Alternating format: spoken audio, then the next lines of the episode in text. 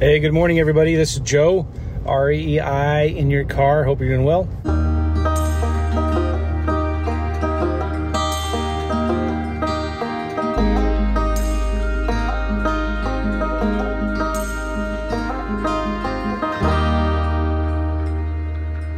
Just now uh, leaving the gym, heading to have some breakfast with a friend.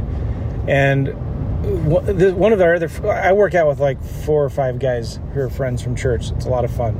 I've been doing it about a year now, 5 a.m. five days a week, and then on uh, Saturday we go run at the track at 6 a.m. But anyway, so one of my friends, Mike, said something super profound, and I, there's some things going on with one of my kids, and I won't, I won't say who but uh, we're just not like nothing serious, but like you know just discipline type of stuff, right?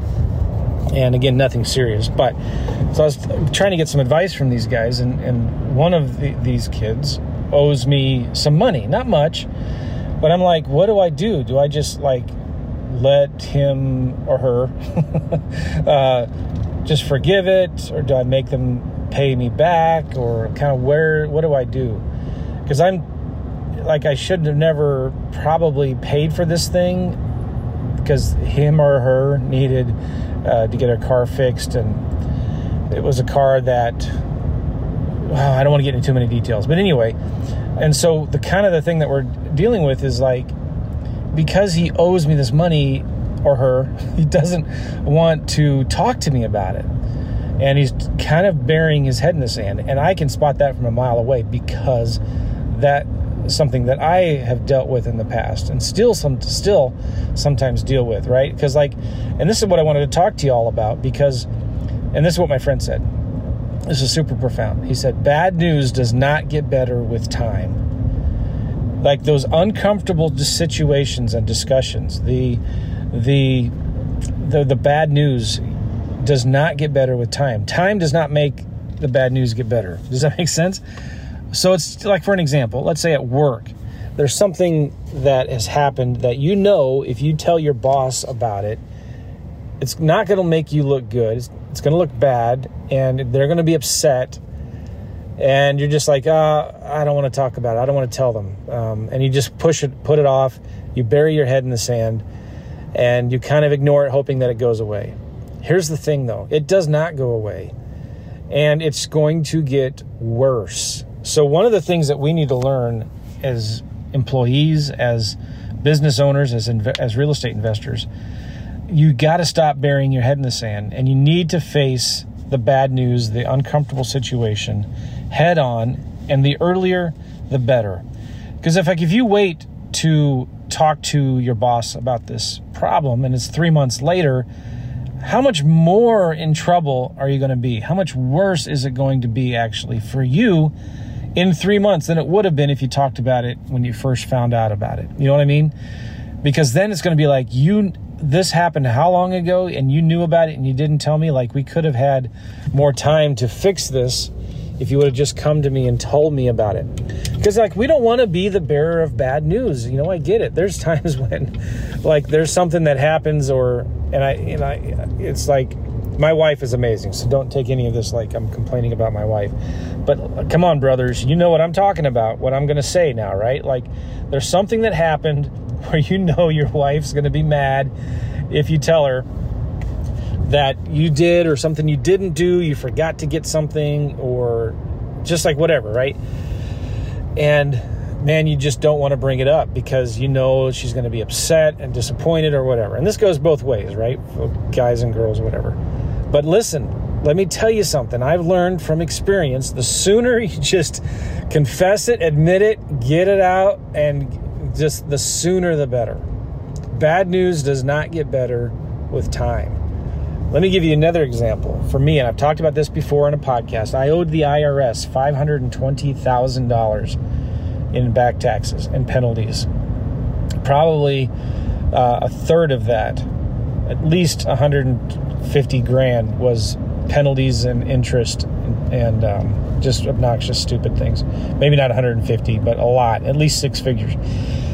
Anyway, um, you know, for years, I was just burying my head in the sand and not facing it. Now, I was paying back my past due taxes as best I could, but you know, I wasn't keeping up to date current with my current year's taxes. And just kind of burying my head in the sand because I was trying, working super hard, trying to pay it off before anybody else found out about it, you know, before it got really bad. And finally, again, I've talked about all this before, right? So just you can look at my YouTube channel or look for the podcast I talked about federal tax lien or something like that. And finally, I got the call from the IRS. A guy, his last name is Friend. um, anyway, he called me again. I've been getting tons of you know uh, debt collection mail, you know, lots of phone calls, and lots of calls from debt co- like tax collecting companies who offer to help you. Um, and man, it was just it was horrible. And I kept on like burying my head in the sand, hoping it would go away. Well, guess what? It never did go away, and it kept on getting worse and worse. So finally, I got the call from the IRS guy. This was five years ago or something, and he says, uh, "Joe, you need to come into my office. This is getting out of control." So I go to his office, and I'm nervous, and uh, I can't negotiate a discount or like a settlement or whatever. Um, like you normally can if you are financially in trouble like if you really are don't have much money and you're dirt poor you can negotiate with the IRS and get the amount that you're owed reduced and get in a payment plan and all that. I mean, it's quite significantly, you can get it reduced if you're really facing trouble and hardship, right? But I wasn't. I'm making really good money. I'm just trying to pay off, you know, 20 grand a month for old taxes and 20 grand a month for new taxes, right? So anyway, the guy says, Joe, I'm in his office. I'm sweaty, shaky, nervous. Says, Joe, do you realize how close I am, how close you are right now to going to jail?